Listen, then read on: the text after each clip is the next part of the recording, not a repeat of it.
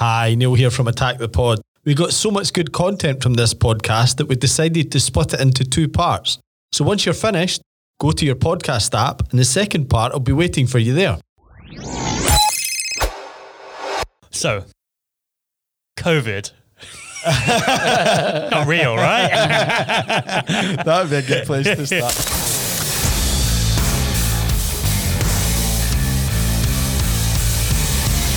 You're listening to Attack the Pod, a podcast with news, views, and how to's inspired by Amsterdam's biggest, best, and most international triathlon and cycling club. With your hosts, Neil and Matt. Right, anyway, let's go. Podcast 00, sorry, Attack the Pod 006. Here we are. Half, Six months. Six months on, and we're, We're still half here. a year old. Half, that's true. Attack the Pod's half birthday. We've got a special guest with us today. Well, every guest is special, but we've got Brian with us today. Hi there, guys. And Brian here is to talk all about the theme that we decided last time. That was swimming. Ah, no, that's right. I really wish I'd listened to the end of the last podcast. we kind of messed that up. We, we did have something lined up for swimming, but it fell through at, um, at, the, at the last minute. So we're going to talk about gear today. It's probably better timing because we've got Black Friday's just passed, Christmas is coming up. Everyone has questions about equipment and stuff. So we thought it'd be good to get Brian on. Also because it's Christmas, Christmas specials when you usually get double episodes, and whenever Brian tells a story, it takes twice as long. so we thought it'd be good to have him on here, and that uh, that kills like two birds with one stone. So I have to say this, like no one can see this. I'm sitting across from Brian and Matt, and they're both sipping wine out their glasses. It's December. It's like being at a school disco when I was 15. Like they're sipping it, like they're trying trying not to be heard sipping it.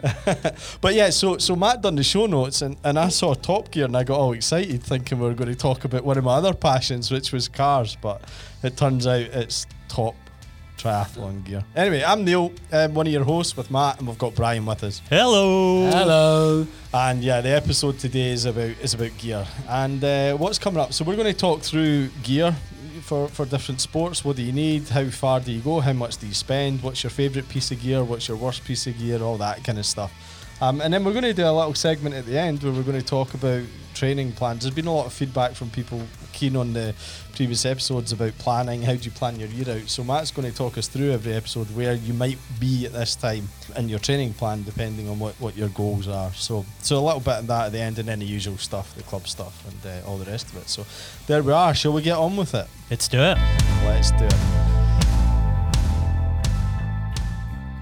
So, good place to start. We, we want to hear more about Brian. I think everyone probably knows Brian, but I think, you know, there's an opportunity to get to know him a little bit better. Yeah, there always is. So, we've got some questions for you. You ready? No. He's hanging himself with the with the headphone wire. Just be careful with your wine on this table. That's not wine, that's Ribena. So anyway, right, we thought we'd ask where, right, where are you from and how did you end up in Amsterdam? I'm from Southeast London. I ended up in Amsterdam because I'd gone travelling, got back to UK, decided that I wanted to work somewhere else, sent my CV to Scotland and Holland, and Holland came up first with a job. So you took second best. I took- Holland. I took warmer. Saf. You've not you've not got like the really thick uh, London accent, have you? No. Saf, Saf, London. Not at all, is it? A thing? He's a posh Londoner. But from the Saf, are they not from like the west? Right, tell us your sport. Well, how long you been here? a long, long time. Yeah, enough to speak Dutch. Enough to speak Dutch, but I don't. Yeah, yeah. I think many of us are in that boat. Fall into that camp. Yeah, yeah. And uh, so, how long have you been here? A long time. Oh, he's not disclosing it. Well, we're not going to ask your birthday then. Okay. Tell us your sporting background then. My sporting background, when I was a Sounds kid like at secondary school, rhyme. I did athletics, bit of a 100 metre, 200 metres, that sort of thing. Um, then also played rugby, played rugby quite well. Then um, what position were you? I started off on the wing, played centre, ended up in the back row, which I loved. It's fantastic. It's pretty hardcore rugby though. I mean, that's a lot of injury, especially in amateur rugby. Like a lot of injuries and It's part of the fun, but Yeah, it's okay when I was, when I was at school because believe it or not, I was I was a large school kid. right, So uh, kids were smaller than me, so I could just knock them over. Right, right. But um, yeah. And you actually seem quite small now. I can't imagine you being like the biggest in a class. no, neither can I. But yeah, rugby's pretty hardcore. I mean, it's uh, Mm. there's no there's no games with that. It's really that's as, as contact as you get really in, in these kind of sports. How did you find attack? I found attack uh, via Cyclodam. That's an episode in itself. But we'll so, that so for for those that don't know, give us a, a brief history of Cyclodam. Cyclodam became attack. Or what was Cyclodam? Let's start there. It was a cycling club that was in Amsterdam. Can't believe Matt's gone down this rabbit hole. This is dangerous. A cycling club uh, that myself and Lorna joined that was in Amsterdam. It was all right, I had quite good fun. But then there were some dodgy things that went on which made people unhappy.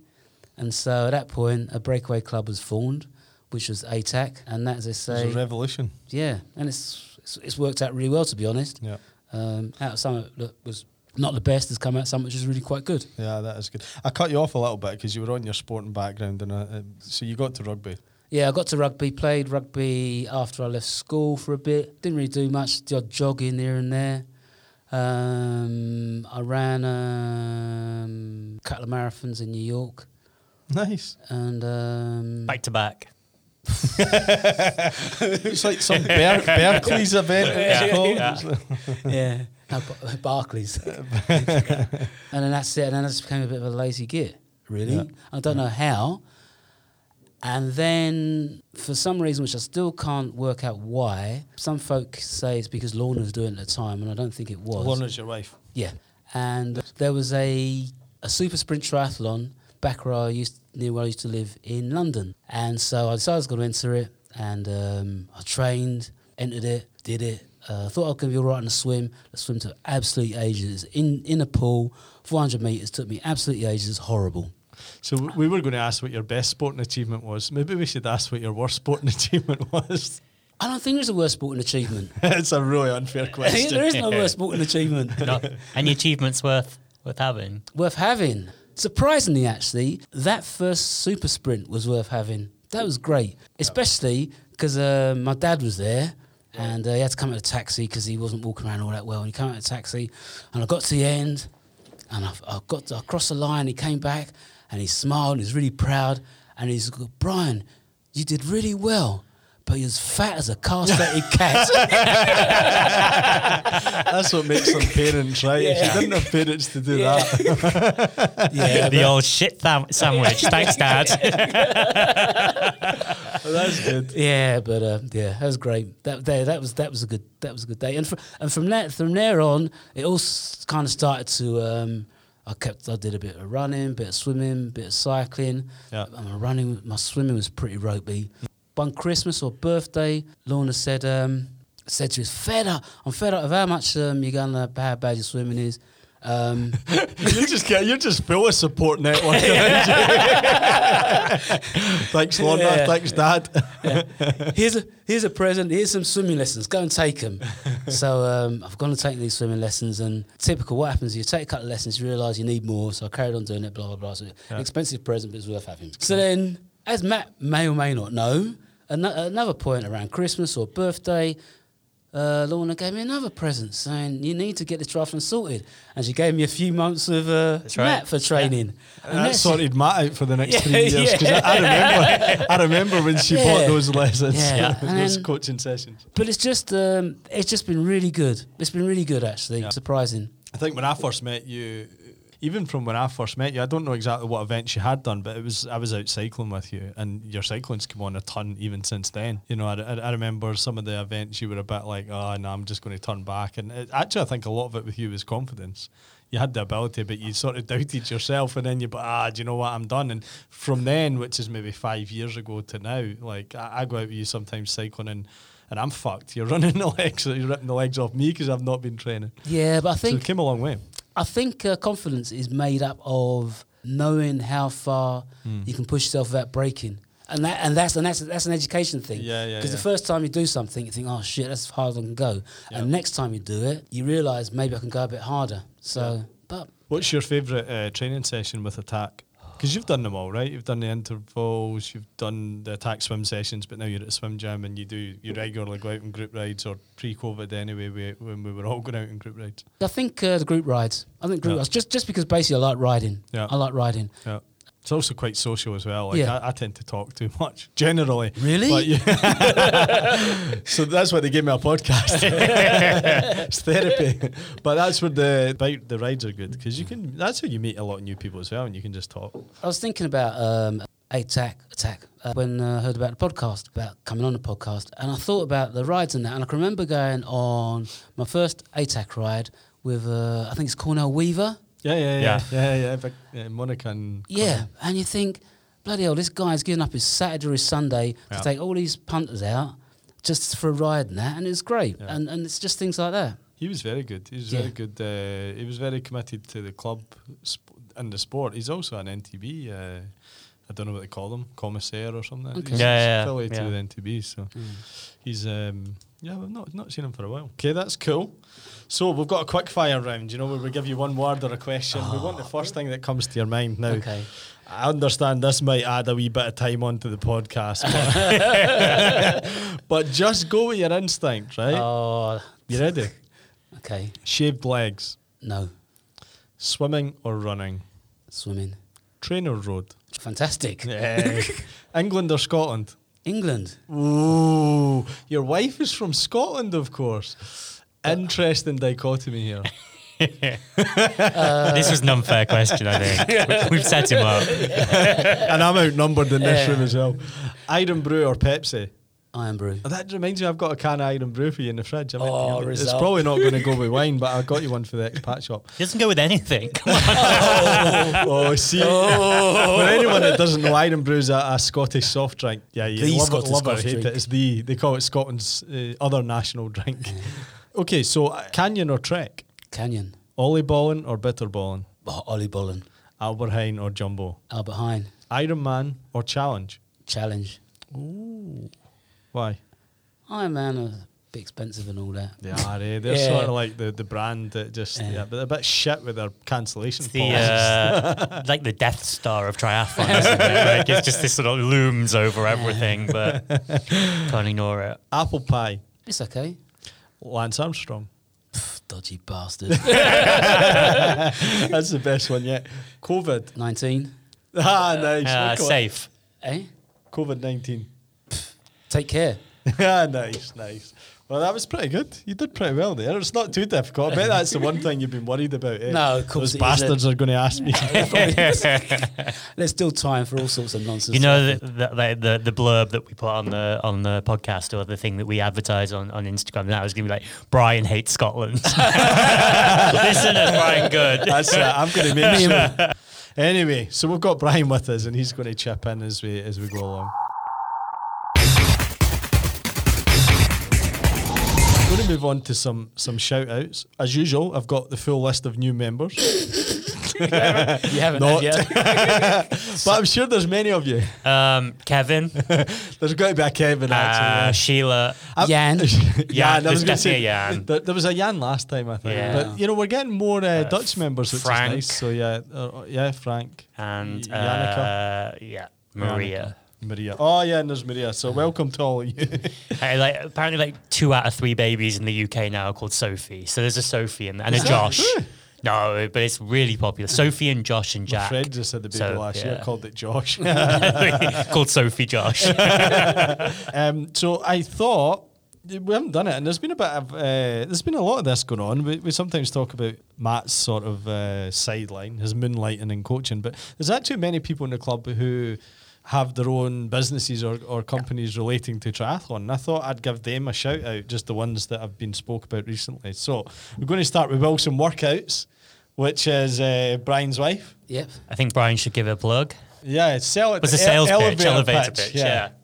In triathlon, as in other sports, you need to have your body in good shape to get the best out of your body. I feel like I'm listening to an advert, Yeah, I like was a, gonna say, proper. oh, if only we had some music for that. Dun, She- dun, dun, dun, So, uh, to get the best out of your body and to protect yourself from injury. What Wilson's workouts can provide is strength training, conditioning, and if you're very, if you need extra help, there's biomechanics. Oh, nice. I, well, I, I mean, you, you've definitely been told to say Yeah. this. Eh? I haven't. Do you get I- commission? You practiced. No, I haven't. I By haven't. proxy, seriously. you get you benefit. No. It's wilsonsworkout.com. That's wilsonsworkout.com.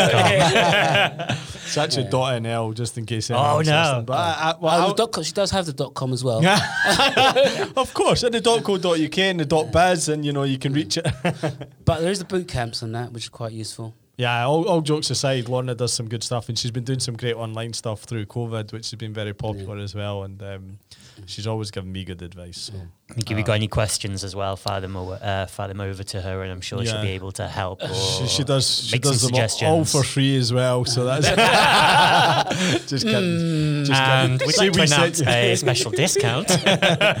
And then there's uh, I, I might there's Enselle, I think it's Celine um, is has a sort of a company where they'll transport your bike to an event, and I thought the easiest way to do this is just read the first paragraph of the website, website and it's Celine uh, that's that's behind this, one of our members. So and there's another member involved as well. I totally forget, so sorry, but uh, Oh. that yeah, might be Jan or Kevin.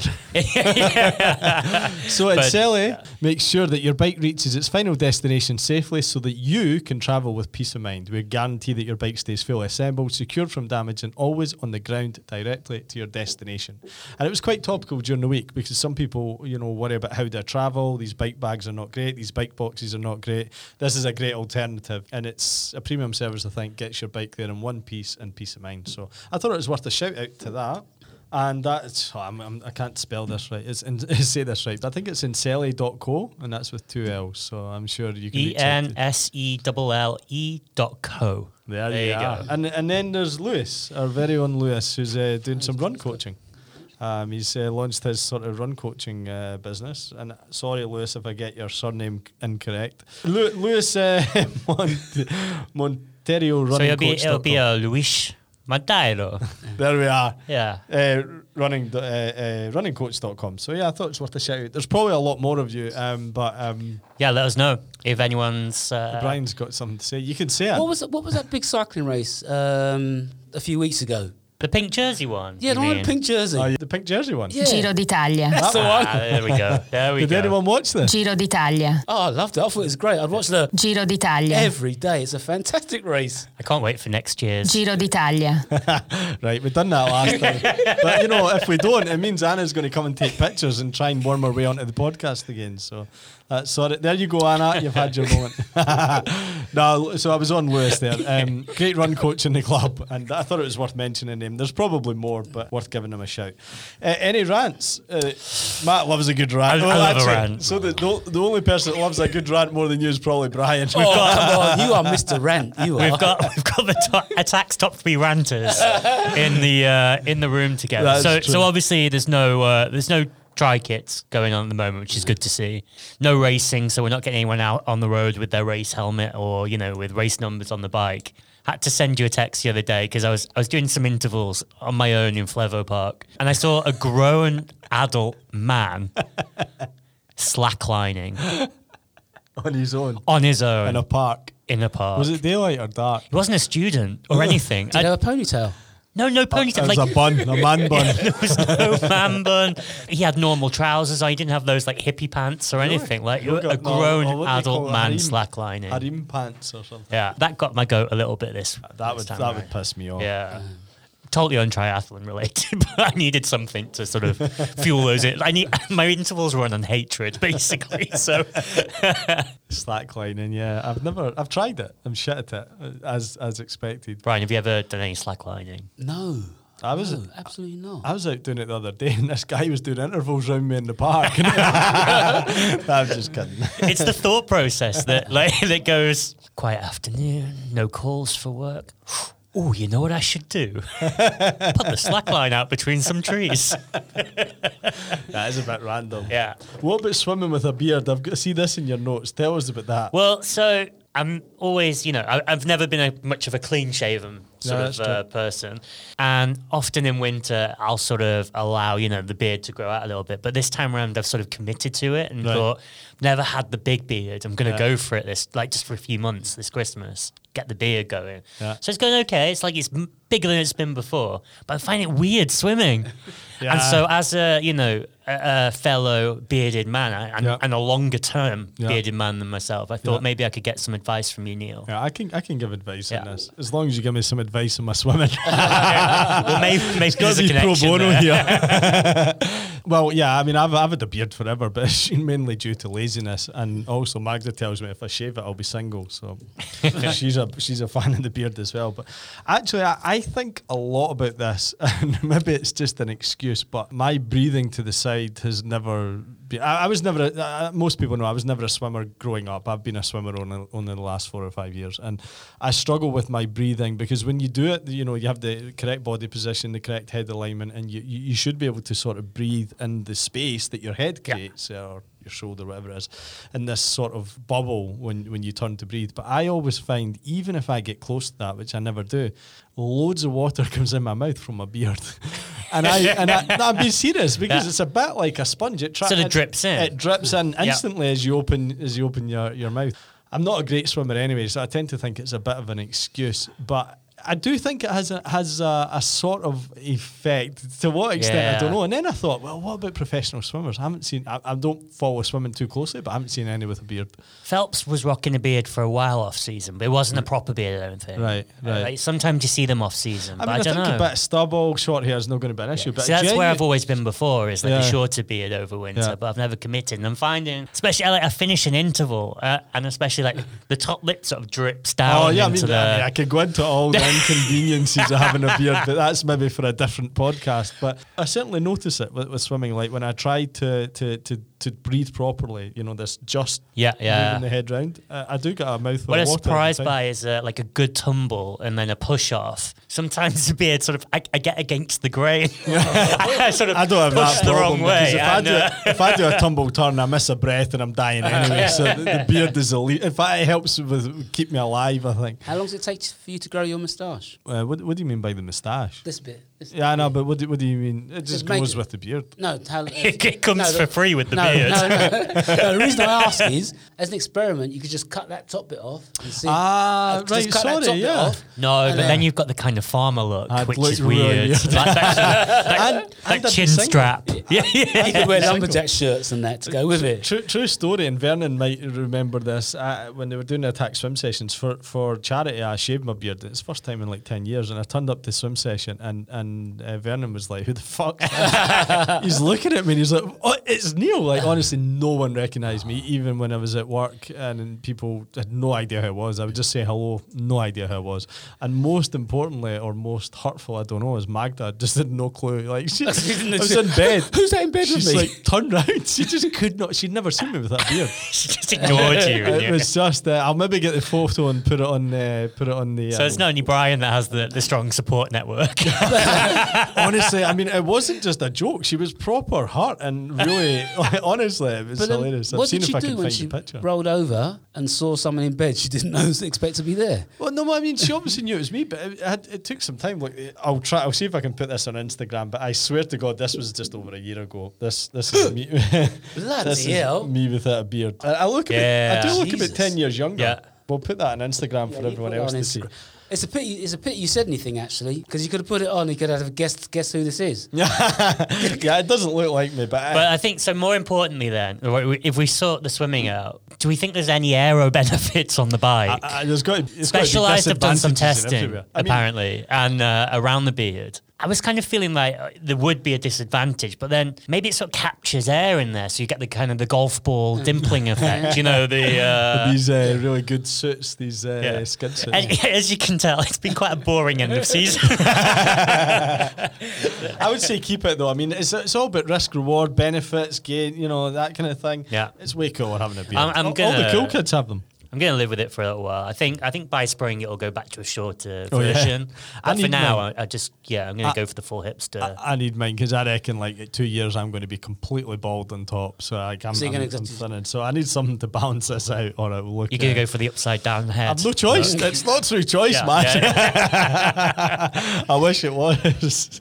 Why don't you cut it all off before you go bald? I'll have to. There'll come a point where it's When got you're to fighting happen. a losing battle, Yeah, kinda. yeah. It's, when you're just shifting deck chairs in the Titanic, right? It's happening, but I'm not there yet. I've maybe got a year or two. I, I don't know, but um, I can't say I'm thrilled about it.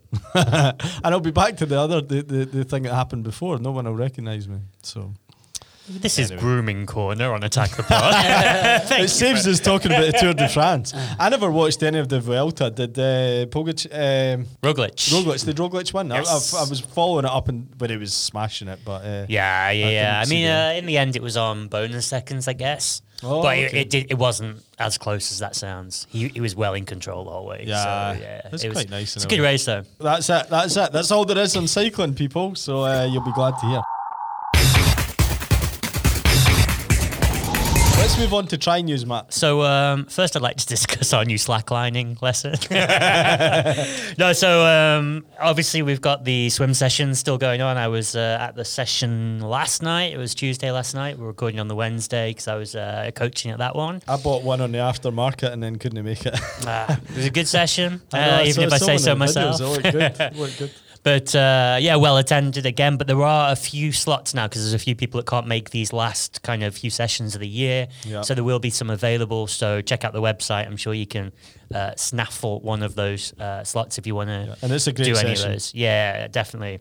And then the other thing I wanted to say is that we're seeing increasingly um, people doing like indoor rides, like Zwift rides or trainer road rides, sort of in little groups and stuff. I think we were like one of the one of the points that Christian was making is like we should try and get people to post those on Meetup, share those links and stuff, and try and get a little bit more sort of, of a social element to those as well. Because you guys were talking earlier about doing trainer road rides together. We and the done one advantage of last it. week. Yeah, Yeah, it was good fun. Yeah, we did the ramp. Uh, we did the ramp test uh, a couple of weeks before that. Yeah, I couldn't get into that one. Tell tried. tell like for anyone that's, that's not done a group ride on Trainer Road, can you explain sort of why it's good and what the difference is and There's, I guess it's different for every person. Why, why it's good for me is that it sort of motivates you to do the whole session. There's a bit, because there's you're kind of you're doing the same session as someone else, but you're doing it on your own power, Correct. like So- your own p- percentage. So it's yeah. So me and Brian were doing it last week. I, I don't know what the session was, but my power was higher just because. I need more power because I've got more weight to propel myself. I guess. And obviously you don't on the turbo trainer, but it's but you could essentially have like a beginner and a really, really sort of uh elite rider Yeah. riding the Do the same, same time, doing the same session, and, And you'll it'll, just it'll tired. alter itself according Yeah. to your level. And yeah, it'll be just as easy or just as hard, Yeah. kind of thing. Yeah, because what Trainer Road do is uh, the first requirement is you have to take an FTP test. All the rides are based on your own personal FTP. what's FTP? Functional threshold power. So this is just briefly so that Okay, so I mean, it, it's not the science, but analogous with the your anaerobic threshold, but basically, kind of the idea is it's the average power that you could ride for an hour, Yeah. flat out if So you were it's fresh. Quite a good benchmark to know how your body. you know, and so the idea, yeah, for, for most cycling stuff is that then when you do any sort of interval or longer effort, whatever it might be, Yeah. you can kind of do that as a percentage. So if it's Yeah. a long effort, it'll be less. And if it's a really short, hard thing, it might be 110, 115% of that number. Yeah. So it gives you that sort of benchmark to work from. And over time, that should increase as you Yeah. get as you get stronger. And then, uh, but I know that like Zwift, I think, does some flattening like that as well, or like elastic band kind of rides where you can ride in a group. Everyone kind of rides according to their own power, and they'll keep them together. So I think there is, you know, just because the weather's getting bad and it's, you know, it's been pretty cold this week. If if people are doing those indoor sessions, just get them up on Meetup, post it just like you would. Well, I was going to say a real ride, but it is a real ride, but just as you would an outdoor ride. And Worth- let's try and get some of those sessions sort of Wo- more. Uh, worth mentioning for the group rides because I got caught out with this. You can't use the app on your phone or a tablet. It has to be on a proper like The desktop laptop. version Yeah, or for laptop trainer version. Yeah, because I got screwed with that. But Yeah, I you don't know, know it worked well. We we did Yeah. a real good session last So week. it worked well, apart from the fact my uh, mi- apart from the fact my microphone was a bit iffy. yeah, the neighbour was complaining because you were shouting at me. Were you speaking to a deaf person? well, I'm a bit deaf, so you can blame on me, no bother. But it was really good. Cool. So, and then the final thing we wanted to raise was uh, sort of uh, something that we like to bring some of the subjects that sort of pop up on the WhatsApp group uh, into the podcast, and there was a lot of discussion about, as we were saying before, about the the Ironman Death Star and how it kind of soaks up, uh, you know, destroys planets and races and everything that it kind of comes across. Whether it's a seventy point three or a full, no doubt that Ironman is a well put together game, but an expensive one. And if that's like that really big race once every couple of years, maybe that's worth kind of taking the hit for. But there are a lot of other unbranded, especially half and full distance races, which people maybe overlook. So what I wanted to highlight was um, there's a website called K226.com, and they are the numerals, so like the letter K and then 226.com. That splits everything up. You've got the branded Ironman uh, half. Ironman and full Ironman races, but then you've got non-branded races. So Sort when of- you try and get into Ironman Mallorca, for example, within 30 seconds of receiving the email and it's full, Yeah, you can head look across at- to that yes. website and find out. And what you're going to find is there's a bunch of other races which are non-branded. They have really good attendance. They're really well run, and they cost maybe less than half of what those branded races are. So um, Do you think there's money? Uh, put it another way. Do you think it's money well spent? I've only ever done an Ironman event, so is is you know, and I paid whatever, say three hundred bucks. Am I getting more from a three hundred bucks as someone you know, um, Matt, that's done a variation of them, or or am I not? You know, if I had only done one Ironman, I would have wanted it to be an official Ironman. Let's say Right. it that way Oh, around. okay, okay. So you maybe because you get the them. bells and the whistles, and you do get the whole ceremony and blah blah blah. And you get I don't. I'm never in. A, I'm never in a No, ceremonial. no, no, but they do like the pasta party and the pre-race, and they make yeah. it. They have this whole kind of show they put on. It's like Yeah. a circus comes to town. It's impressive and it's cool and it's exciting, and also maybe for some of my like bigger races, once every so often, because it gives you the sense of uh, being part of something like quite big and quite like. Yep. sort of um, worth training for. All those, you know, those for the rest of the time for like halves, or for if you're just going for like normal race season, or you want to fill it with like next next year, for example, for me, I've got a deferred entry for uh, Italy at the end of the year, and then I want to do two or three halves in the year. And they're just like they're fun races. They're to get fit. They're to see how fast I can go. So why pay all the money for an Ironman branded race? Is there race? a difference in atmosphere in your opinion? Depends on the race. Right. Some so races are ra- race specific and not brand specific. because I, I yeah. pulled out of like uh, well three races that sort of caught my eye during like I just had a quick look on K two two six and um, one of them being uh, like there's a legendary race in the UK called the Outlaw and they've got a, ha- a full and a half distance race and apparently that is every bit like the equal of of Ironman because it's just such a big race in Nottingham and the whole kind of community come out and it's it's a really big deal. So in that way, you're probably getting a whole new experience as well, like a different experience, and you may be better in different ways. Yep. Uh, the other one that caught my eye was I, I can't think why, but the Azores try in May. I don't know why that would. Uh, blue water, beautiful green islands, yeah, beaches. You know, I, The problem is, you know, is trying to plan when you do the holiday and when you do the event. You kind of Yeah, want yeah, to do the event first. event straight away. Yeah, yeah, yeah. So you can like drink Quick, and quick, eat quick, away, run away, run. And then what I liked just because of the place was the uh, ocean lava in Montenegro. Ah, Montenegro nice. Sounds like a cool, cool. place to go. And Cool. uh, dude, but have a look on there. Some really great racing. Like as I say, half. I mean, you know, there are other distances as well, but more for the half and full distances. And yeah, you're going to look at paying maybe two thirds at most. Often it's less than half of Yeah. what, what an Ironman race will cost you. So, um, and also as you said, like entries don't go in three seconds Oh, for it's some of these, which the is moment. yeah. It's made even worse. Have you got any non-branded events on your radar, Ryan? Not necessarily that you. Apart from the Triumphs of Amsterdam stuff. Well, that's, Yeah. that's one as well. yeah, I'd say, yeah. yeah. It's Um, uh, Because you were going to do that this year, and of course, uh, shit hit the fan with COVID. But Yeah. you were going to do the half. Yeah. Yeah. There was a non-branded half that was going that we were going to do. Well, I wasn't going to do. Adam was going to do pre-COVID. Yeah. Um, and it got cancelled because of COVID. Yeah.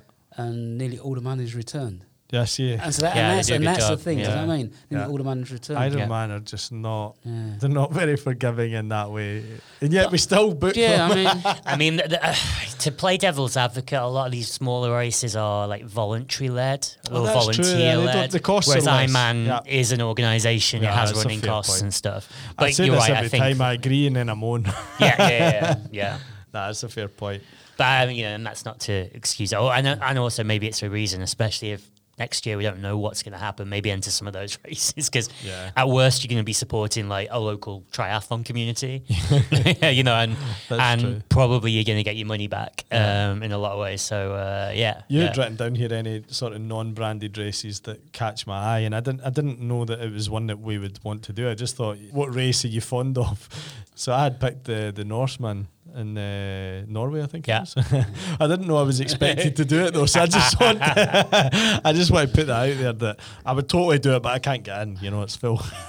That's a nightmare to get into as well. You need to enter Oh, like five or six years in a Actually, row it is, yeah. to. It's crazy. They take you out in a big boat in the middle of a fjord, throw you off, and that's that. And then, and then it's uh, it's an Ironman distance. But I think the, the the bike, like the first fifty kilometers, are uphill or something. That's great. The the bike's crazy. The run is a marathon, but you have to climb up some It's kind up of a mountain. mountain. Yeah, it's up up a a mountain, mountain. yeah. But the, the finish is at the top of the mountain. Yeah, and You, you have to have um, a buddy on the run with you.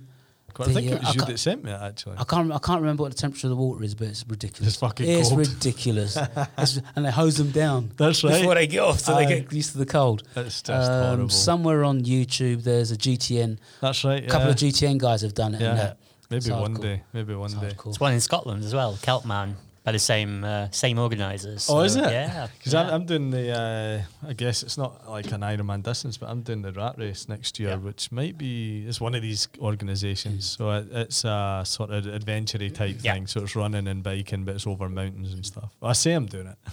I'm planning to do it.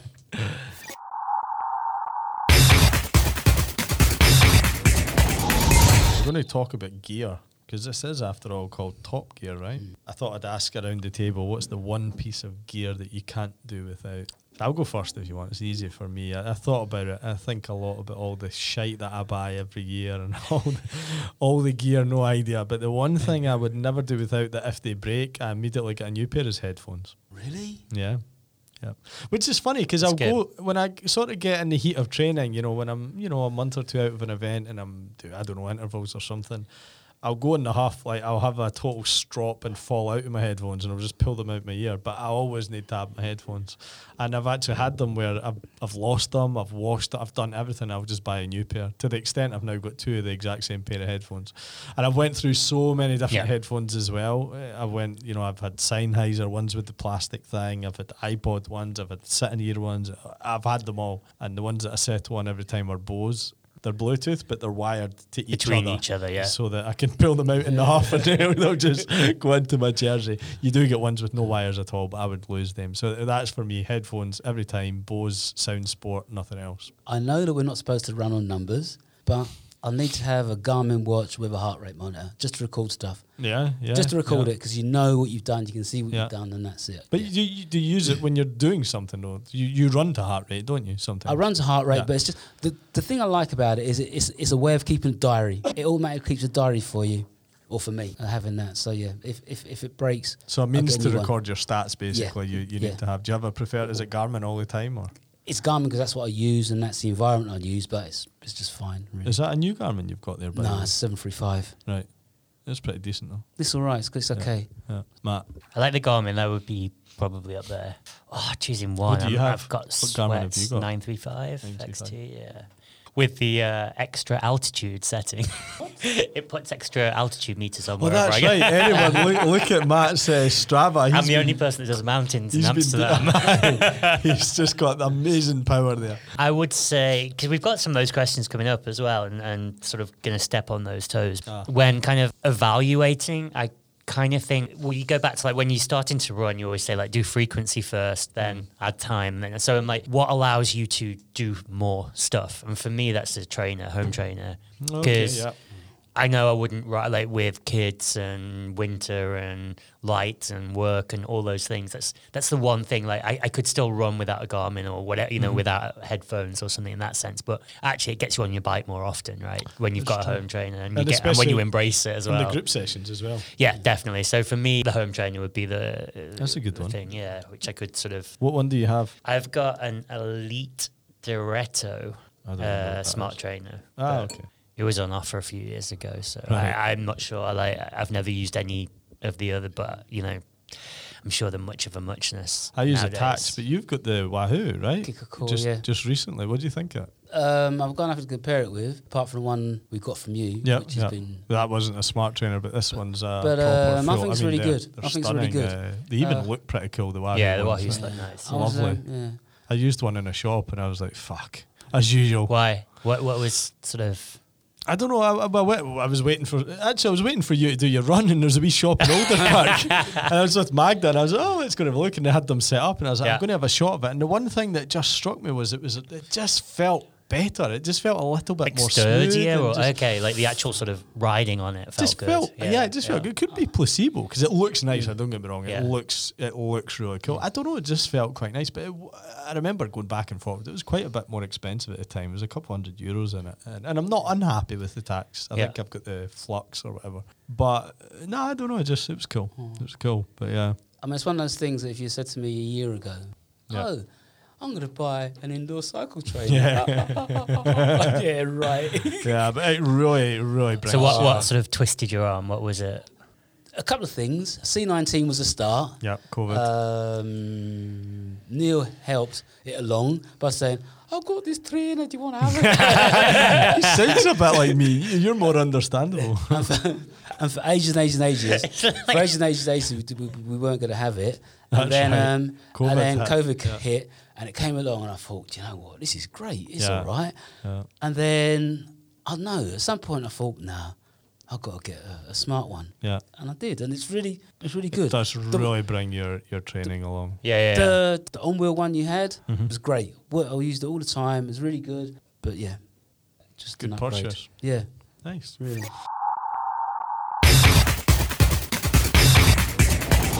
So we're going to talk about swim gear, best and worst. Well, swimming, I think it's the easy one, right? In in a lot of ways. Probably the cheapest. pair of swim trunks or swim costume, goggles, cap. That's about it. That's it. That's the simple stuff. But then, obviously, because we're triathletes, we like to buy everything else as well. Um, I'd say, like in terms of like ranking in terms of importance, I think a pool boy is probably the most important extra. uh, Actually, wetsuit. You're a triathlete, not a swimmer. You know, get yeah, used to the open water. season, you, you, But could, yeah. you could easily wait till April to buy a wetsuit. I mean, I- don't, but you could. Yeah, buy it Black Friday. buy it now, in fact, because there's some really good deals on wetsuits. Uh, so take the plunge. It might seem like a long way away, but if you plunge. yeah, Nice. oh, I didn't even know. But uh, if you're gonna buy one, it might seem a long way away. Like you don't need it, but it's you're gonna get one for like a third of the price if you buy like this season. The real problem with that is, especially if you're new to open water swimming or triathlon, is you're going to get your wetsuit and think, "Oh fuck, I can't wear it." So you'll put it on, you'll jump in the canal, and you'll drown. So you've got to be Yeah. careful. The most the most important thing about someone buying their first wetsuit is to watch a video Mm. of how to put one on. yeah, it's a really good. That's point, really that. important. Yeah, good. And point. and, get some and know that as it's not much fun. Like even have Yeah. to do it for you. I hate putting wetsuits on every te- every time. yeah, I would almost go as far as to say if it was really easy and comfortable, it's the wrong size. Yeah. yeah, exactly that. Yeah. But once it's on, it should feel Yeah, good. yeah, I, But ru- I ruined a wetsuit because I did. I thought I knew how to put it on. oh really? Backwards, inside out. You wondered why his arms were so long. But yeah, so assuming you've got the wetsuit and, and you're just swimming in the pool, I think number one is pool boy, number two, kickboard, and then maybe a pair of paddles. And if you're very sort of early, possibly up there with the pull boy would be a, a central snorkel. Yeah, Um, I, I think that's a hit or miss. Uh, You'll know more in Yeah. terms of other people, but I just cannot get used to it. I, I, I start getting all weird thoughts and shit when I wear these. I used to do it at the swim gym. Yeah. Honestly, so I wear it and I'm, I'm trying to breathe and I'm taking water in, and then I start thinking of these little. Uh, um, in the mine in Thailand where the boys got stuck. I shit you not, that's what goes through my head when I've got this snorkel on. And I'm like, ah, fuck it, fuck it. I can't do it. I just can't do it. but it can be useful if you're like if you want to focus on the stroke and you know Yeah. like a lot of people find breathing is a hard part of swimming like getting the breathing and the timing and Yeah. and stuff so being able to take that out of the equation can be Yeah, it allows you uh, to focus on other things. yeah, but I th- isolate other yeah, just don't get carried away with everything. Really, Yeah, with swimming, easy, like easy to do so. go and watch uh, like I don't know, like Sloterparkbad and see the the sort of the Dutch national swimmers and Yeah. stuff swimming in there, and you'll see that most of them like kickboard, at, uh, sorry, a pull boy at most. Yeah. and there's no very few have even hand paddles. So the um, first few first few years for me, I bought a wetsuit. I went in open water swimming with the club, almost drowned. True story. Decided it was reckless, stupid, and then went to learn how to swim properly. And all I had was a pool boy and a kickboard, and obviously a Yeah. pair of goggles. It worked perfect for two years. That's all I had. yeah. it's, it's all I've still got. I still haven't bought anything else. Like I'm surprised he didn't mention um, fins. Yeah, fins are a little sort of hit and miss. in the unlike the other things, I think they can be used as a bit of a, of a as a crutch essentially, and some people can use them to make things easier. I mean, if you're using them for drills, that's great because you do want to make it a little easier and, and sort of get a little bit more buoyancy, a little bit more propulsion, which will allow you to practice on the drill. What I do see is when people have them, they tend to then use them for half the main set as well, thinking, well it helps me swim better. Yeah. It helps me kick more. So it can be used as a crutch in the way that the others can't necessarily. Like even with a pull boy, sure, they it might give you a little bit more buoyancy through the midsection, so you're kind of covering there. But then the fact that it's denying you the kick sort of still has has that and gives you that stability through the core. So the others tend to be more training aids, and yes, fins can be used as a training aid, but I do see a lot of times people using them to sort of cover up a lack of technique or lack of strength rather than using it as a, an addition. So I think if you have someone that can help you use it, or if you've got someone you know you know exactly what you're doing, then and you're getting given drills to do, then fins can be useful. But They use um, them at the swim gym quite a lot. You'll get given equipment. I, I hate Yeah. it every time. Just I'm never comfortable wearing it. I sort of feel that, I, I and maybe that's where I go wrong because I'm not able to isolate certain things because I just avoid doing it. But if you join, if you're at the swim gym or whatever, they, they supply a lot of this, and you know it's a good way to get used. they get everything. Yeah, Yeah, you don't need yeah. to take any equipment Yeah. there. But And also, you don't need to go create. I mean, this is what I've learned with, with prices. So, my first pair of goggles to do my first open water swim, with the first time I'd wore the wetsuit, I paid like 40 euros and they were mirrored and they were cool. And it was like just a complete waste of money. And, and now I have my go to Speedo goggles. I think they're 18 euros, same ones every time. And I replace them every six months or something because they always get a bit loose. Yeah, the first goggles I bought, they weren't they weren't forty. They were like thirty euros and Yeah. that. Special throat water. I can't remember what, what brand they were. They're great. They're really good goggles. And then uh, But totally unnecessary, right? totally unnecessary. One day, I was, I was had, I wanted some goggles. I was wandering around my favourite shop.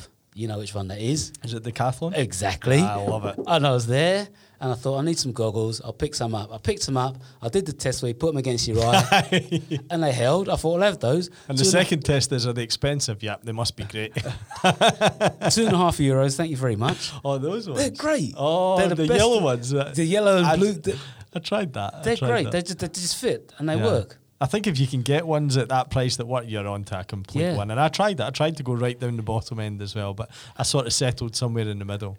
And the If- little pen, sorry, Matt, the little Yeah. pen that you get to stop them fogging works Oh, a uh, treat. yeah. Works an absolute treat. Yeah, I was gonna say it just with goggles for me now because I've been swimming so long. It's kind of like uh, just give me any pair. I'll put them on. Like there's very few that I, I can't Yeah, wear kind yeah. of thing because you know they're all sort of much of a muchness in the end. and I think if you, it, it's like anything, you can just get, get a bit too fussy over them, Yeah. and in the end, just put them on, shut up and swim. That's it. And this is something that you, you said to me back in five, six years ago when we first started talking about me doing triathlon, and that was nothing will compensate for time in the water. You know, whether Yeah. it's the amazing, you know, fins or paddles or this or that, the best technique sessions, and nothing substitutes Yeah. just getting in the water. if you want like the best sort of bang for buck in swimming, it's another swim session. yeah, it's swim. yeah, yeah, like go swimming again. Pay that six euros to go swimming instead of Yeah, buying totally. like I don't know, however many gadgets or whatever it might be. As a sort of high end swimmer, uh, like when I was young, it was very few tools, and you go off the clock. yeah, yeah. You don't wear a watch. You don't wear like you look at there's a clock on the side, and then you go off that. You Yeah. take your rest and you go, and you don't measure anything beyond that. I love it how, I'm sorry, I'm not going to single anyone out, but you get a lot of accountants, auditors, really clever people in the swim session, and they're like, my watch isn't working. It's saying I've done 125 metres and I was only supposed to do 120. And you're like, just count, man. Just count, Yeah. just count your laps. I mean, this is literally the place where you don't need to like know how far you've got. Like the pool is always the same length. exactly. And my watch is always wrong. I never rely on it. But the thing is, though, it's easy to count if you've got nothing else to think about. But if you're a beginner swimmer or you're a medium swimmer, Yeah. then while you're swimming, you've got to think, oh, I've got to remember this number. Oh, and you forget. It's quite. I get it. I just it's not a problem for me. I don't know. I just I always manage it. And do you know what? I always, but actually, I'm being unfair. There are times I lose count, but I just always assume I've done one less than I should have. So I'll always do more rather than Yeah. sort of say, "Oh." How about like, have you seen the the form swim goggles with the little? Uh, Oh, Yeah, is uh, that something you would uh, consider? As for me, it looks too gimmicky. I saw a guy at the swim gym wearing them. I've seen a few people. Did you around, call yeah, him a twat? No, but someone else did. was Matt there? Was Matt there? no, I seen them. I didn't know what Yeah. they It was were. a actually. slackliner.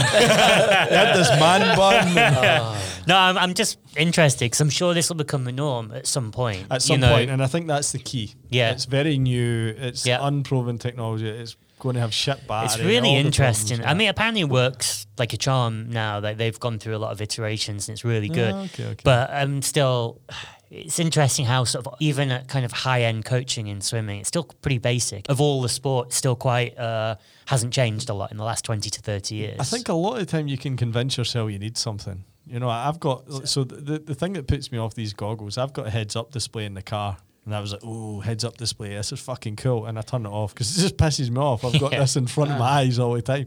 And I think to myself, would this be the same if I had those goggles? I'd probably be on a podcast saying I've got these goggles. And that's the only cool thing about it is I can tell people I've got them. I'm not sure it would help me. But, you know, some people are very driven by these devices, technology and stats. And for some people, I think it'll be great. But I do agree. I think it'll be the norm in five years. Uh, yeah.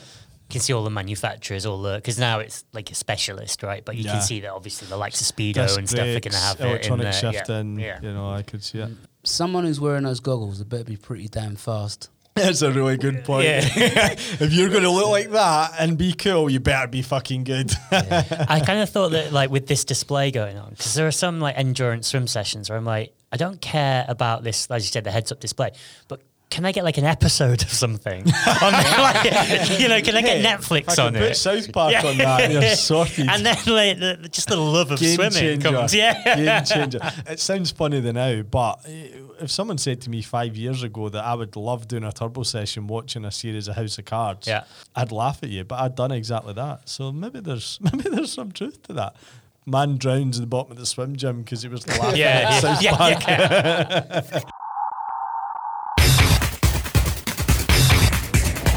Right, let's move on to bike gear. Best and worst. Well, I'm interested. What would you say? Like we've gone through the home trainer, and actually, when we sort of first discussed this a little while ago, there was a couple of questions which came up. We've gone through like, are they worthwhile? Shane asked that, and I think we've kind of all given our opinion. We think it is. Fabio asked which trainer, and I think we've all sort of given our opinion there as well. And maybe Wahoo might come out as the top, but uh, probably there's not that much difference to me. If I was to say which trainer, I'd say like go for a smart trainer. Yeah, It- it's value worthwhile for in a money, direct. I mean, you're looking at value for money here, right? Because there are cheaper alternatives. Depends on your level. Depends and on your for goals. five years or something when I started triathlon, I used to, you know, the old-fashioned wheel on a magnetic. Yeah, that's what thing. we were talking Yeah. about. Yeah, and that's there's not. Yeah. If that gets you on, the, if that's all you can afford, and that Yeah. gets you on the bike more You still often, get great benefit do from it. it. Yeah. But I think if you can afford to go, then Smart this trainer. kind of time of year, you'll pick probably a smart trainer, maybe 400, 450 these You days. can, you, I think you can get the um,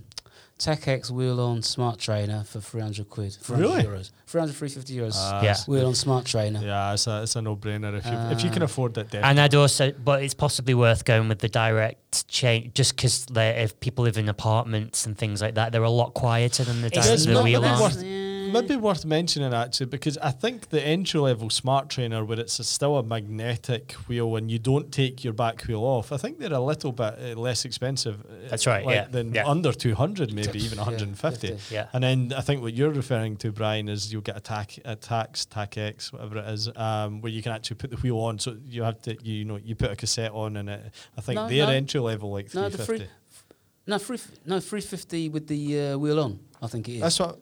Oh, really? Maybe I'm wrong. Ah, it doesn't matter. But, But anyway, um, anyway. there's a variation of ones. Yeah, yeah. So the, obviously the cheaper ones, your wheel is literally against a flywheel. yeah. Drop some wine. Sorry. Oh, Matt. Oh, yeah. one- There's a drop of wine. Um, yeah, the direct wheel has the wheel directly against the the flywheel kind of thing, or Yeah. the smaller wheels. So Yeah, direct and a little bit more affordable. Nothing wrong with it, but it's a lot louder. So if you go for the direct, where the cassette's actually uh, sort of on the trainer itself, first it's a little easier because you're not wasting through a wheel, but they are a lot quieter, Yeah. all told. So I think especially if you live in sort of in the centre of Amsterdam or you're in a, an apartment or Although something, then Brian it's might definitely disagree with that because you, you're not you're not so sold on the idea that it's, it's a game changer between direct drive and a magnetic. Not in terms of sound. It is quieter. There's no doubt it's quieter. But the thing that made the biggest difference for us was that Lorne was on the bike and um, I was in the front room and I heard, ah! and I rushed out the back. And basically what had happened was the tyre had laminated and ripped off and Yeah. smashed in the back because it's a normal tyre. Yeah. So at that point, we then bought a tyre for Trainer Trainer trainer, tyre, yeah. big orange. And it one. made so much quieter. Yeah, it Makes does so, help. Makes so much yeah, difference. That's true. Yeah. I was surprised. I thought I thought it'd be louder actually. But I think be driven by budget. I think Yeah. that's what we're saying. If you can afford it, get a direct drive smart Yeah. trainer. Entry level might be about 350, 400. Yeah. If you can't, go for a smart trainer, entry level, wheel on, round about 150, 200. Yeah. Boom, done. And if you can't afford that, you'll pick up a normal uh, magnetic smart uh, magnetic trainer for like 50 euros, 60 Yeah. euros now. Yeah. And if it gets you on the bike more often, Yeah. you know what? There's like power's great and it helps you be very specific, but there's also go as hard as you can for as long as you can. There's, there's also 10 minutes hard or 10 minutes easy. You know, like that's better than not being riding, than than not being on the road. You know, always like if that's all you can afford, then go for it. I think. Joe had the question And- about. Sorry, Brian. And the other advantage is, is if you wanted to go go to ride for an hour, you can go to ride for an hour and finish. Whereas if you go to ride for an hour outside, you've got to cycle to where you're going to ride to. Yeah, You've yeah. got to cycle back. You've got to get Yeah. And it's less stuff. focused because Yeah. things will get in the way. You stop, you start, you talk, you've got to have cake. now you can have cake delivered to you while you're watching House of Well, I've, I've got a little table on the side, so I just eat the cake whilst I'm on the. Uh, Joe had the question about like a trainer versus rollers. Um, for those that don't know, you can you can get a set of rollers. It literally is a set of rollers. You put the bike on, Yeah. you pedal, and you don't go anywhere. But the wheels and bike operate the way it should. Briefly, what's the pros and cons? Why would you go for rollers versus a trainer? So rollers are seen as like the old-fashioned version. They're sort of pre-trainer in, in a lot of ways, but then they've carried on sort of since then. And you can actually get smart rollers as well now, which will measure power or like uh, yeah, yeah, yeah, which will react according to uh, you know, add resistance in, in exactly the same way. Elite has um, some really good smart. Uh, smart rollers. I bought a cheap pair of Tacx rollers last year just because I wanted to learn. It's pretty uh, nerve wracking at first because essentially you're balancing, whereas the trainer holds your back wheel into place. You're using the sort of momentum on the wheels, on that kind of. It's like being on a, a treadmill, I guess. Yep. Like riding a bike on a bikes, treadmill to a degree. And so it's the fact that the wheels are moving around, even though you're not moving, which keeps you upright. Yeah, it's a little nerve wracking. So traditionally, I mean, I wouldn't. How would I say this? I like them, and I do recovery rides. If I'm doing like a half an hour, an hour easy spin, I'll do it on the rollers. What you're getting there is you're getting the bike handling, which you don't on on the trainer because you can kind of So turn. it's more natural. It is, and it, it because of the way they're very smooth and everything, it actually exaggerates a little bit of movement. what I noticed. a bit of a core workout as well. So what I noticed after the first couple of, I did 20, 30 minutes. And I was tired, even at a low Hmm. power, and I was coming off, and and my abs were Yeah. sore because I was really working them. So now I'll try and do that. I, I normally have one ride a week, which will be a 30, 40 minute, maybe on a Monday, just an easy spin to flush the legs. But I'll actually do it on that just to keep the balance and the stability, but also get the benefit of, as you said, not having to head out on the bike. yeah. And there are people that can do everything on rollers and like to do everything on rollers. But to sort of address Joe's question, I find it really hard to do very, very hard intervals because I kind of want to not have to worry about all that stuff when I'm doing hard intervals. I want to be able to turn off a little bit. And also, it's kind of hard to be able to maybe like watch something if you're doing somewhere like a longer endurance or kind of mid session where you can. As you say, watch House of Cards or something. I don't know why we've gone for House of Cards now. That's like it's like it's like I this trendy new Netflix show that no Oh, one's it was. I'm always late. I'm always late. But you know, like if you do want to watch something, then I like the fact that on the trainer you can turn off to a degree, and you can kind of check your phone, and you can you know move around a little bit while you Yeah. while you're going. Whereas I don't like certainly I haven't reached that ability on the rollers yet. What if you can't? So you, you don't have a trainer, but you do have a gym membership. Is there something you can do there? Can you what bike? Yeah, so quite a few gyms now have like specifically have watt bikes right in there, so they're very very good. Essentially, it's a, a bike incorporated into a into a uh, power meter and everything. So um, you get data out of that. Just bear in mind that maybe going from one watt bike to another, there might be lack of accuracy or cons- sorry, a, a lack of consistency in the power readings. Yeah. But if it's the only thing you have, then it's probably good enough. Try and get on the same bike each time. Yeah. you know, you get to the gym if there's a couple to choose from. And you know, worst case, go like we said before, like just get on the exercise bike and or on a spin bike. Cycling, cycling. As long as you're making that movement, then it's Yeah. better than not doing it at all. I guess worst worst case is you'll probably have a city bike if you live in Amsterdam. Yeah, go around. Cycle to Albertheim. Yeah. And there's also Peloton, but if you if you're buying Peloton, you can afford about five turbo trainers. That's the thing, right? Pel- I get it as like a, a keep fit aid for people that are into that kind of that Yeah. that world. If you want to do it for cycling, it's not worthwhile. Yeah, it's, I think it's aimed at fitness enthusiasts, Yeah. those that will go to a spin studio or something. So it's a great, great market. Peloton's the biggest of them all. Bigger than And- Yeah. Zwift. Bigger than Zwift. Yeah, but a bigger than completely different, a, a wider demographic, I would Yeah. say. Yeah. yeah. It's, it's quite cool. I mean, it's quite. An and it's more than just cycling, right? They do Yeah, other the programs on there, so yeah, It's smart. Yeah. It's pretty smart. Yeah. So other other bike gear. I, get, what, I mean, you've got helmets. Just just to pick as an example. yeah. I don't know. What do you want to say about that? Well, I mean, how, how far do you? I mean, uh, it's a must as far as I'm concerned. Ah. You need the helmet. Um, Helmet, bike shoes. These are these are sort of musts if you if you. I'd say once you've got a few months of cycling under belt, then you need uh, clip-in pedals Hmm. because you, you're not going to ever ride quite as well without clip-in pedals, and that's often a um, a point of nervousness that people Yeah. have to get over as they uh, as they start cycling. Because I think Ryan, that's you quite went frightening. to uh, big boy pedals recently. Yeah, didn't I you? went from- recently, yeah. over a year ago, but you went from like mountain bike From clips SPD to uh, look. Was it was it as bad as you thought? It's a learning curve, like anything. Do you know what I mean? It's a learning curve. Obviously, I fell off because everyone falls off with clip. All the time. Yeah. You, you have to yeah. fall off. You fall Yeah. twice. It's a rule. When you get when you first start cycling,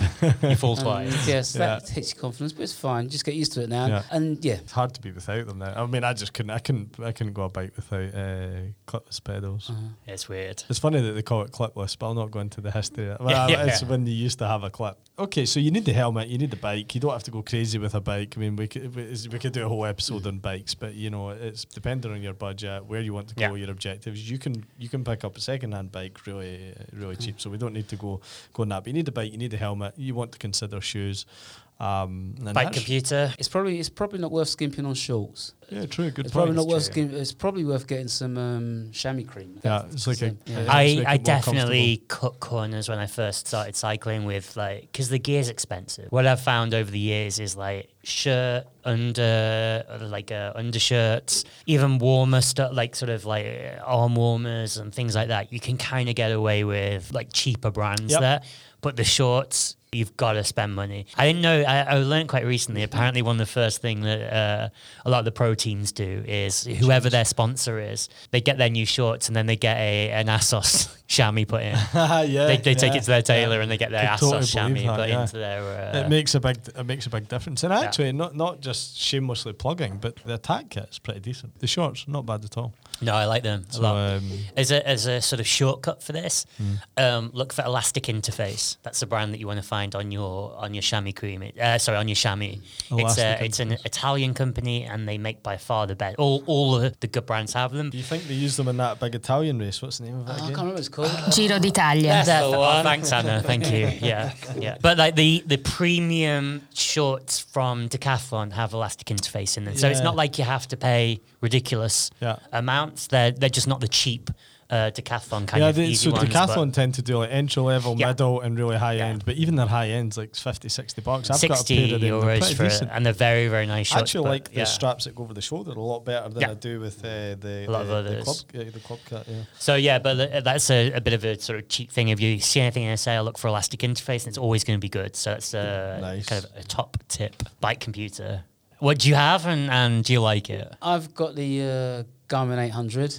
It's an old boy. It's fine. It works okay. Um, it hasn't got some of the uh, newfangled things like working at your VO2 max and stuff like that. But I, No, but, I, wouldn't but, I, but I can pick that up off my watch anyway. I wouldn't trust that either. It's nice. Yeah, it's nice to be able to see your, all your, your stats as you're cycling Yeah. along. Push comes to shove. If you get if you get a modern watch, then if you can strap it to your handlebars, Handlebars. Yeah. then you then you then you've got the same Yeah, thing. it's like anything. You can go full on or you can go entry level, and you find out even when you go higher end, you end up using the same features. What speed am I doing? What's my distance? What time is it? the Yeah. one the one thing that the one thing that the the, the, that the head units have now, uh, the 800 hasn't got. Not that not that I've got any reason to use it. Is that the new head units can control the smart trainers. So if yeah, if you do a ride, you can replay that ride on your smart trainer. So if it's Ah. hills and all the rest of it. See, I, I've done that by mistake. I didn't know that's how you do it. It gets quite complicated when you have a smart trainer and you have something like Trainer Road or Zwift, and, And you, you maybe have the app from your from your smart trainer and you've got your Garmin. Yeah. And I'm like, I do not know what the fuck is controlling my device. I just know it's hard or it's easy.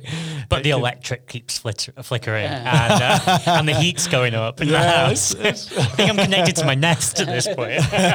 no, it's a really good point. I mean, Yeah. it depends again what you're motivated by and what you want. And uh, I think you make a really good point there that the some of the new um, it looks like we're very Garmin heavy now, but like Yeah. the new that's what I've looked into recently. Some of the new watches now have got mapping on there as well, like good mapping, Yeah. which was always for me why you couldn't use a watch for the bike. Yeah. because that's the feature I probably out of everything use the most. especially here, I do. Yeah, 'cause Yeah, I 'cause don't I- know like I know my own. Uh, Yeah, and also I like home. to go like new places, routes, try yeah. new things. So like now, like sort of diving into the like gravel riding over winter and stuff like that. I don't know things, so I do have to follow the routes. And the mapping's getting better. I have the Yeah. Garmin watch for running actually, but it does turn by turn directions on the trails using Yeah. Komoot, So I have um, to say, which like is really good. Nowadays, I, I I'd probably if I was making, you know, if I was just getting into triathlon, what I'd probably do is look at uh, like watch. Investing in a good watch, but then using that as my bike Yeah. computer as well. Yeah, yeah. And for, for bike computer, I, I I think I only got a, a good bike. Com- I used my watch for ages, and I think I only bought a bike computer when I was doing my half Ironman. Because What do you have? 520 plus, fairly Yeah. basic. I think I paid 180 euros at a time, which is a few years ago. It's not and- basic. It's got. It's got. s- No, I mean you get need. yeah, but you get all crazy coloured touchscreen all that. I, I've learned through the years that it's just a gimmick, and you know I know what I, what I need and what I want now. I like. Uh, I've got the the Wahoo Element Bolt, and it's black and white. It has buttons, and I love it. and it's quite big as well. I think it's very good. No, the screen bolt's size. Oh, small. is that the small yeah, the element, the normal is a lot bigger. But they, I think they're only like 250, 260 or something nowadays. So they're pretty Yeah. reasonable. I sometimes used to have problem like following the color on the on the colored screens, like Mm. seeing what the route is, and the, the, it's so well put together. The Yeah.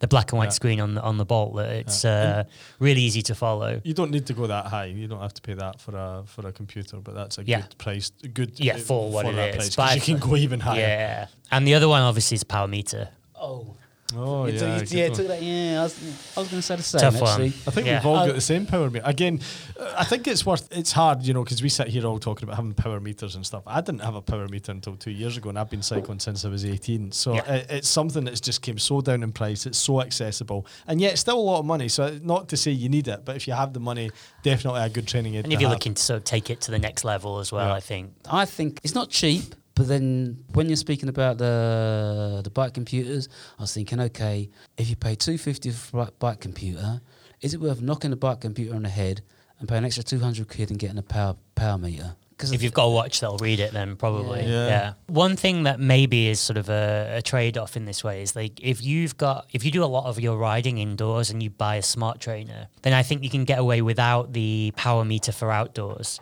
because you can then do a lot of your structured work, it's like your your really specific workouts indoor on the smart trainer. But then if you're looking at longer distance racing, sort of anything half to full Ironman, I would say from a racing perspective, having power is very uh, extremely beneficial. would it be possible to uh, to have power meter and a dumb trainer and do your workouts Yeah. on the on the dumb trainer Yes. with a power meter, and then you can take it outside as well. Yeah, Yeah. I guess so. Yeah, No, a it way is. to Yeah, it. totally. I get. I think we've all got the same power meters now. Did you get get the? I haven't you know, gone yet. I'm I'm really really whipping like the, the fire like my horse is dying on the line and I'm whipping every day. But I've got the the power taps, uh, pedals, the P2s. I have to pretty much replace the battery every ride now.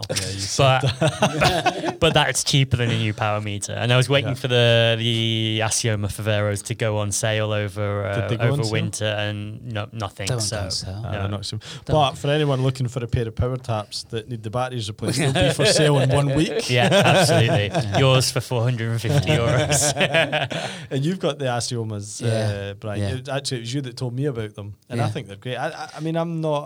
Um, as long as something works, I'm happy with Yeah. it, and they're fantastic. I like uh, so you've got a bunch of options for power meters, Yeah. um, and the cheaper ones being the crank arm itself, so you can get a crank like, arm fitted uh, to your bike yeah. like stages, Stages, that's fine. and that's a lot well, not a lot cheaper, but you can get that from about 250. Whereas I think uh, a one-sided power meter is probably about 450 kind of thing for the the, the Assioma or the Garmin Vector 3S Vector 3, and yeah. stuff like that. The big thing, I think, sorry, it might not be true of the Garmin Vector 3S, but the big thing with the Assioma versus others, and it was you that told me, Brian, is they're rechargeable. You fit the charger to the pedal, job done. And Yeah, no, the others are all battery. Yeah, so, that's it's why I like the thing. Favero, Yeah. the the Assioma. But um, yeah, so you've got the pedal v- base, but you've got the the crank arm, which is a bit cheaper. Then you've Yeah. got the the wheel itself.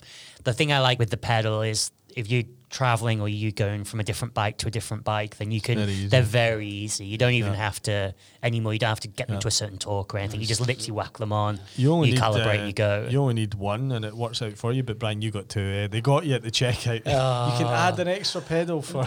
It wasn't my fault. What happened was this. it wasn't my fault. It was a scam. Honestly, Lorna, I ordered some So, so to explain this, with power, sorry, with pedal-based power meters, you can either buy one-sided, which is usually the left pedal, and basically it doubles that to give you your overall power, or you can buy two pow- powers, which will measure mm. left and right independently, and then give you that. So that's obviously the better version. But if you're looking at this and you're looking at how much to spend, and, and they usually sort of not double the price, but yeah, it's a couple hundred Yeah. more usually. Yeah.